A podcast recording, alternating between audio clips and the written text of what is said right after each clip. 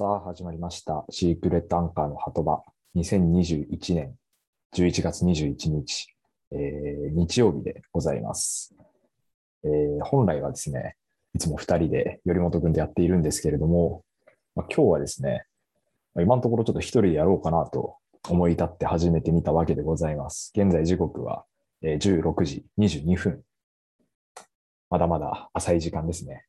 えーまあ日はもう沈んでるんでね、だいぶ暗いんですけど。うん。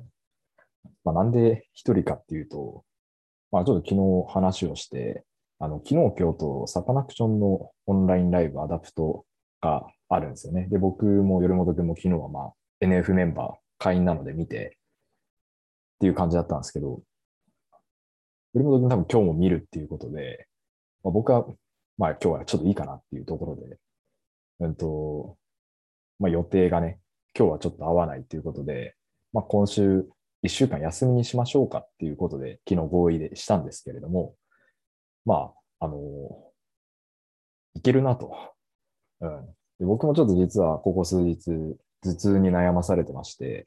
いつもこのラジオ終わりにある APEX がちょっときついかなっていう話をして、じゃあやめましょうかっていうことだったんですけど、頭痛の方も案外いけそうなんで、うん。まあや、やってみようかなと一人で。ブロート君一回一人喋りやってくれたんでね、ちょっと僕も一回やってみたいなと、自分でどんだけ一人で喋れるもんなのかということで、えー本当に10分前ぐらいに思い立って、まあ、やってみようと思って、パソコン立ち上げて今こうなってますけれども。そうですね。あ、なんで、だから多分、このことをおそらくアップされたのに気づいて初めて知るんじゃないでしょうか。皆さん。頼本君含め。だから僕しか知らない。てかもう本当に、もう、独断でやらせてもらってるんで、もう最悪アップしないかもしれないですけど。まあね、とりあえず、うん、一人で話していこうと思うんですけど、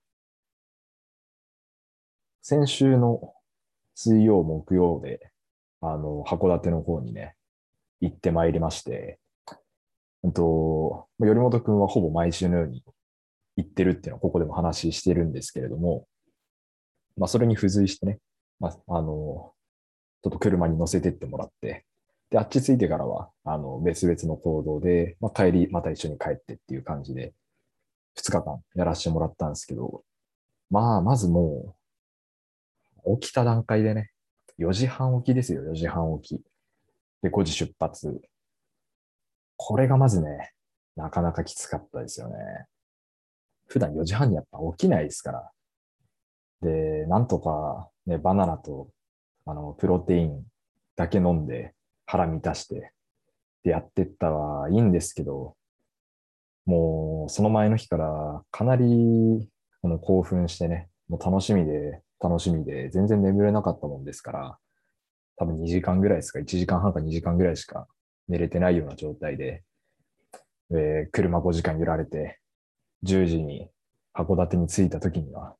もう眠気でとりあえず、もう動けなかったみたいな。だから、とりあえず真っ先に、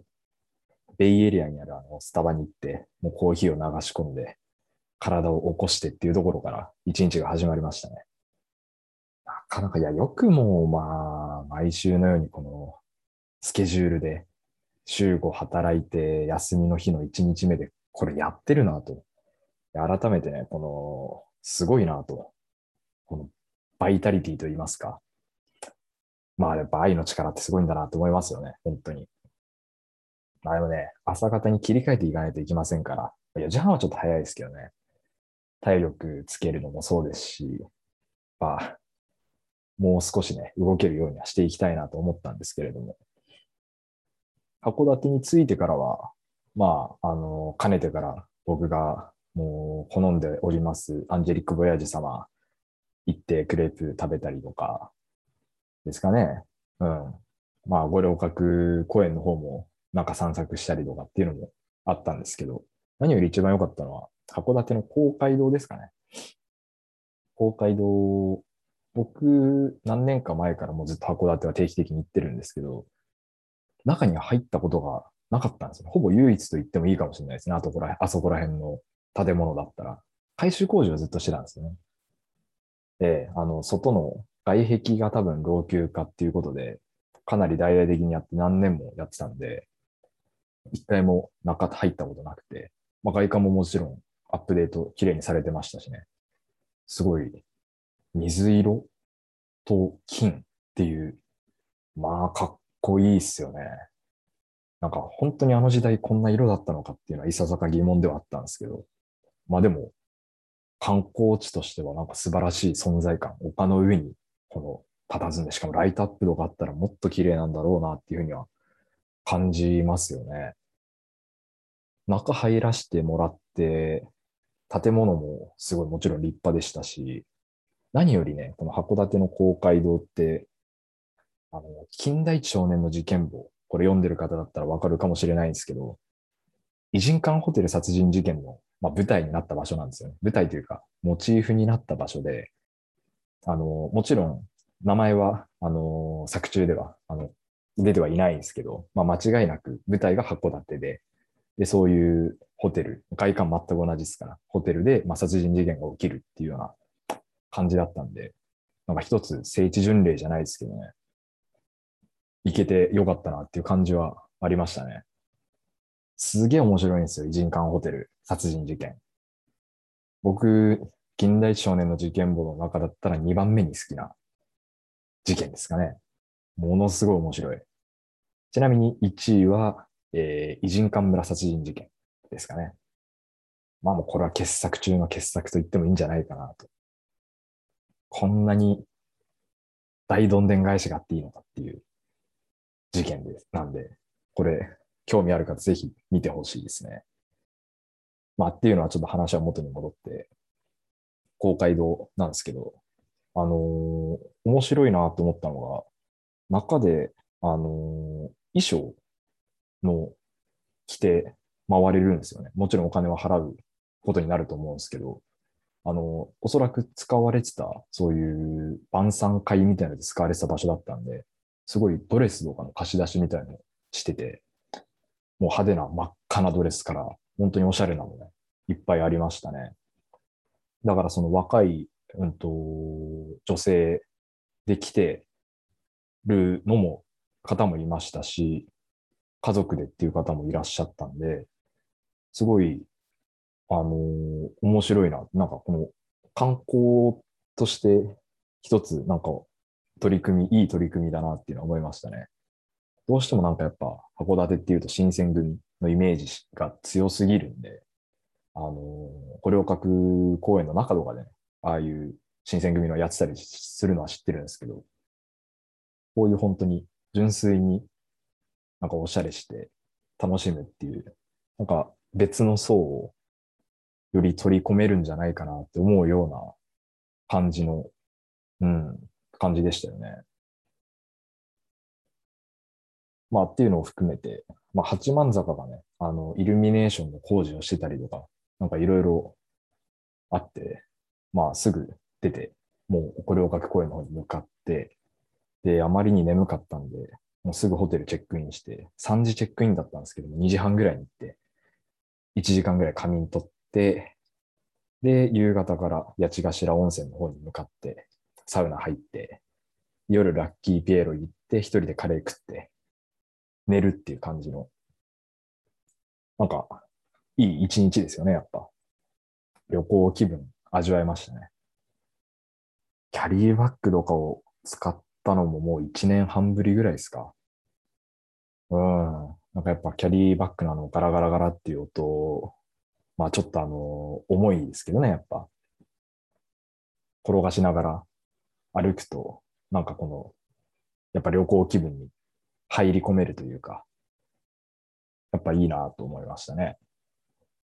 あとは、ほぼ初めてですかね、こんな市電いっぱい乗ったの。今回はもう、あのー、頼本くんは頼本くんに別の行動してたので、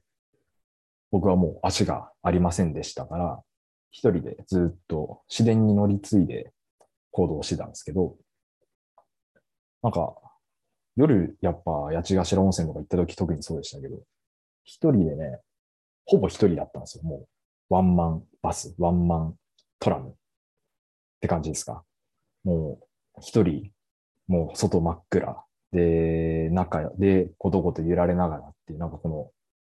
これもまたなんか、いいですよね。今流入と、エモいっていう感じですか。うん。この、ノスタルジックな感じもありつつ、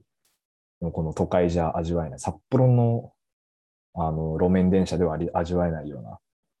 うな、うん、この、旅行気分でもありながら、なんかどこか懐かしい感じ。よかったですね。まあ、二日目は、あの、早々に合流して、まあ、朝一で、えー、飯食って、吉田商店、昼、スープカレー食べましたけれども、めちゃくちゃうまかったですね。父親があんまりカレー好きではないので、実はその、聞いたこともなかったんですよね。でも、実際行ってみて食べてみると、まあめちゃくちゃ美味しくて、札幌もね、スープカレー、ラッキョとか、すごい有名なのあるんですけど、個人的にはラッキョよりも美味しかったかな、と、うん。今までで一番美味しいスープカレーだったかな、と思いますね。まあ、あとはその合間合間で、えっと、またアンジェリック・ボヤジュ行って、あの、お土産買ったり、あの、銀月っていう団子屋さん行って、まあ、団子食べたり、まあ、いろいろして、えー、出て、まあ、最後ニセコのキラの湯っていうサウナ入って、えー、まあ、帰ってきたっていう感じだったんですけど、何よりね、やっぱ函館、寒かったですね。もう少し、なんかやっぱ、雪降らない街っていうイメージがあるんで、あんまり、まあもちろんマフラー手袋は持ってったんですけど、もう少し重装備でもよかったかもしれなかったなと。めちゃくちゃ寒かったかな。もしちょっと次行く機会があったら、もう万全にダウンでいいかもしれないな。ダウン着て行こうかなというふうに思いますけども。あとは、これも頼本君とも話したんですけど、喫煙所がね、めちゃくちゃ多いんですよ。いや、もしかしたらこれ、札幌が異常に少ないだけなのかもしれないですけど、至る店の、あの、入り口に、あの、喫煙所があるんですよね。あの、あの、なんていうんですか。銀色の、あの足ぐらいまで、腰ぐらいまでの高さのあの、円柱ですよ。あれがね、本当にめちゃくちゃ多くて、ついつい吸ってしまいましたね。うん、まあ、許してほしいですけれどもね。普段は吸ってないですから。ああいう時、特別な時に特別なものを食って、特別な場所で吸うタバコ、これがやっぱ美味しいですから。そういう意味でも本当なんか、いい街ですよね。札幌だったらやっぱ人が多いんで、まあ、場所もそうだし、純粋に多分クレームが入るんだろうなって思っちゃうんですけど、やっぱああいう場所だと絶対に、まあクレームもしかしたら入ってんのかな？あれでも減ってるのかもしれないですけどね。でもなんか、あの、喫煙所の数、本当に、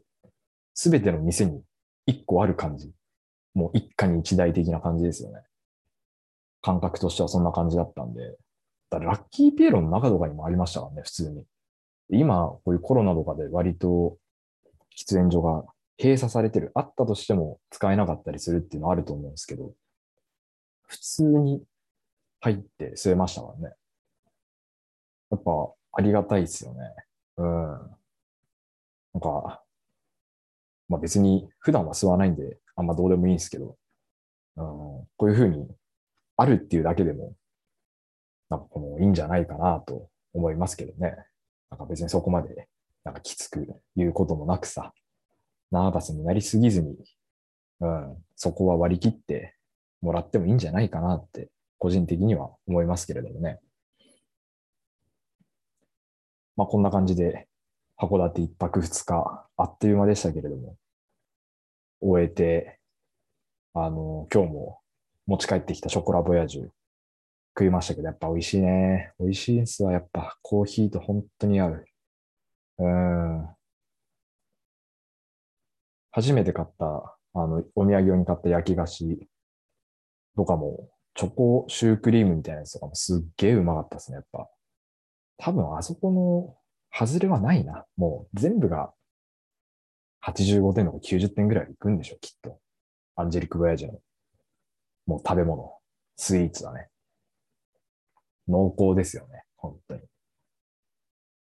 次回ね、あの、もしまた行く機会あったら、ぜひ行くとしたらやっぱ冬に行きたいかな。雪だけまだまともに見れてないんで、雪降る函館をちょっと散策してみたいなと感じますよね。うん。まあ行けるかどうかわからないですけども、もし行けるとしたら、そんな感じでやっていきたいですよね。話は変わりますけれども、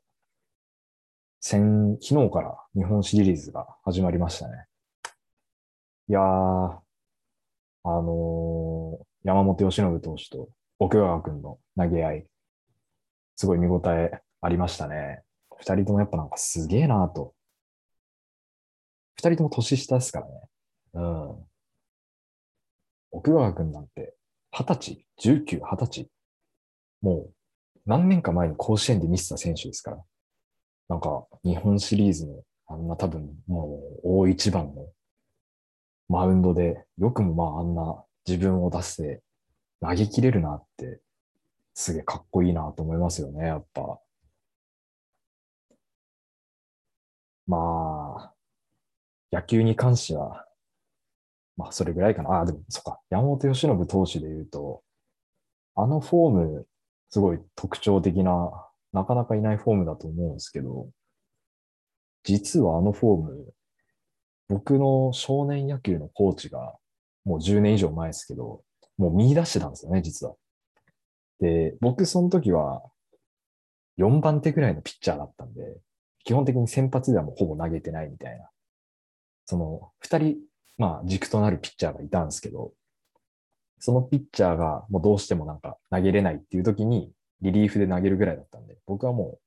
ピッチングフォームとかに関しては全く何も言われたことないんですけど、その2人は割とそのコーチに、あの、フォームについてすごいいろいろ試行錯誤しながら改善をしては、えー、変えてみたいなことをやってたんですけど、最後定まったフォームがまさにあのフォームだったんですよね。割とこの左足を上げて、うんと、手を伸ばす感じのフォーム。だから、初めて山本由伸投手が投げてる時のを見た時に、あれ？と、このフォームいけるんだなっていうのは感じましたね。っていうのも、そのフォームで実際に投げたその二人のピッチャーは、全然コントロール定まんなかったので、多分このフォームダメなんだろうなって、ショート守りながら思ってはいたんですけど、山本投手が投げてるのを見て、もしかしたら何かが違えばこうなってたのかもしんないなっていうふうには思っちゃいましたね。まあ、正直あんまりなんか人に言われてフォーム変えるのとかって僕はあんま好きじゃないんで、うん。なんか自分のやっぱり投げたいように投げるのが一番いいと思うんで、ね、あまりその少年野球のチーム方針が好きではなかったんですけど、今振り返るとそういう気持ちがありますね。いやー、15分ぐらいベラベラベラベラ喋りましたかね。ここらで少し、あのー、僕が、一応毎回このシークレットアンカーの鳩場の収録をするにあたって、まあ、メモを定期的にしてて、まあ、喋ることがなければ、まあ、テーマとして、これ喋ろうかなっていうような、そんなテーマ、まあ、話の種みたいのを、毎回用意はしてるんですけど、何個か出してないのが、ストックがあるんですね、これ。なんで、少し出してみますか。全く膨らむ気はしないですけどね。ちなみに最初に言っときますけど、その乃木坂の話に関してはっていうのも一つあるんですけど、これは多分いずれ本当に話すことがないときに喋るのに取っときたいので、まあ、これは、えー、一応スルーでいきます。で、上から見ていきますか。シャープ1で渾身屋で腹を壊す。懐かしいですね。で、あ、焼き弁のスープの加減。これ多分この時期でしょうね。焼き弁にめっちゃハマってた時期があって、塩焼きそば味かな塩味っていうのかな何味かわかんないけど、そう焼きそば弁当、ペヤングみたいなやつですけど、あの、北海道のご当地カップ焼きそば。これにスープがついてるんですよね。あの、水切ってそのまま捨てるんじゃなくて、その粉末がついてて、スープの素が。それを、まあ、カップかなんかに入れて、その出汁、雪り水を入れて、スープで、まあ、二度楽しめますよと。いいですね。フードロス、この SDGs 最盛期のこの時代に、なんかもう時代を先取りしてたような感じですけどね。何十年も前から多分あるんでしょうけど、このスープが、僕ずっと入れ、あの、湯切りの水を全部入れてたんですよね。だから、で、多分これ間違ってて、あの、カップに対してなみなみ注いでた感じだったんで、いつも味が薄かったんですよ。で、ちゃんと、あの、粉末の、その、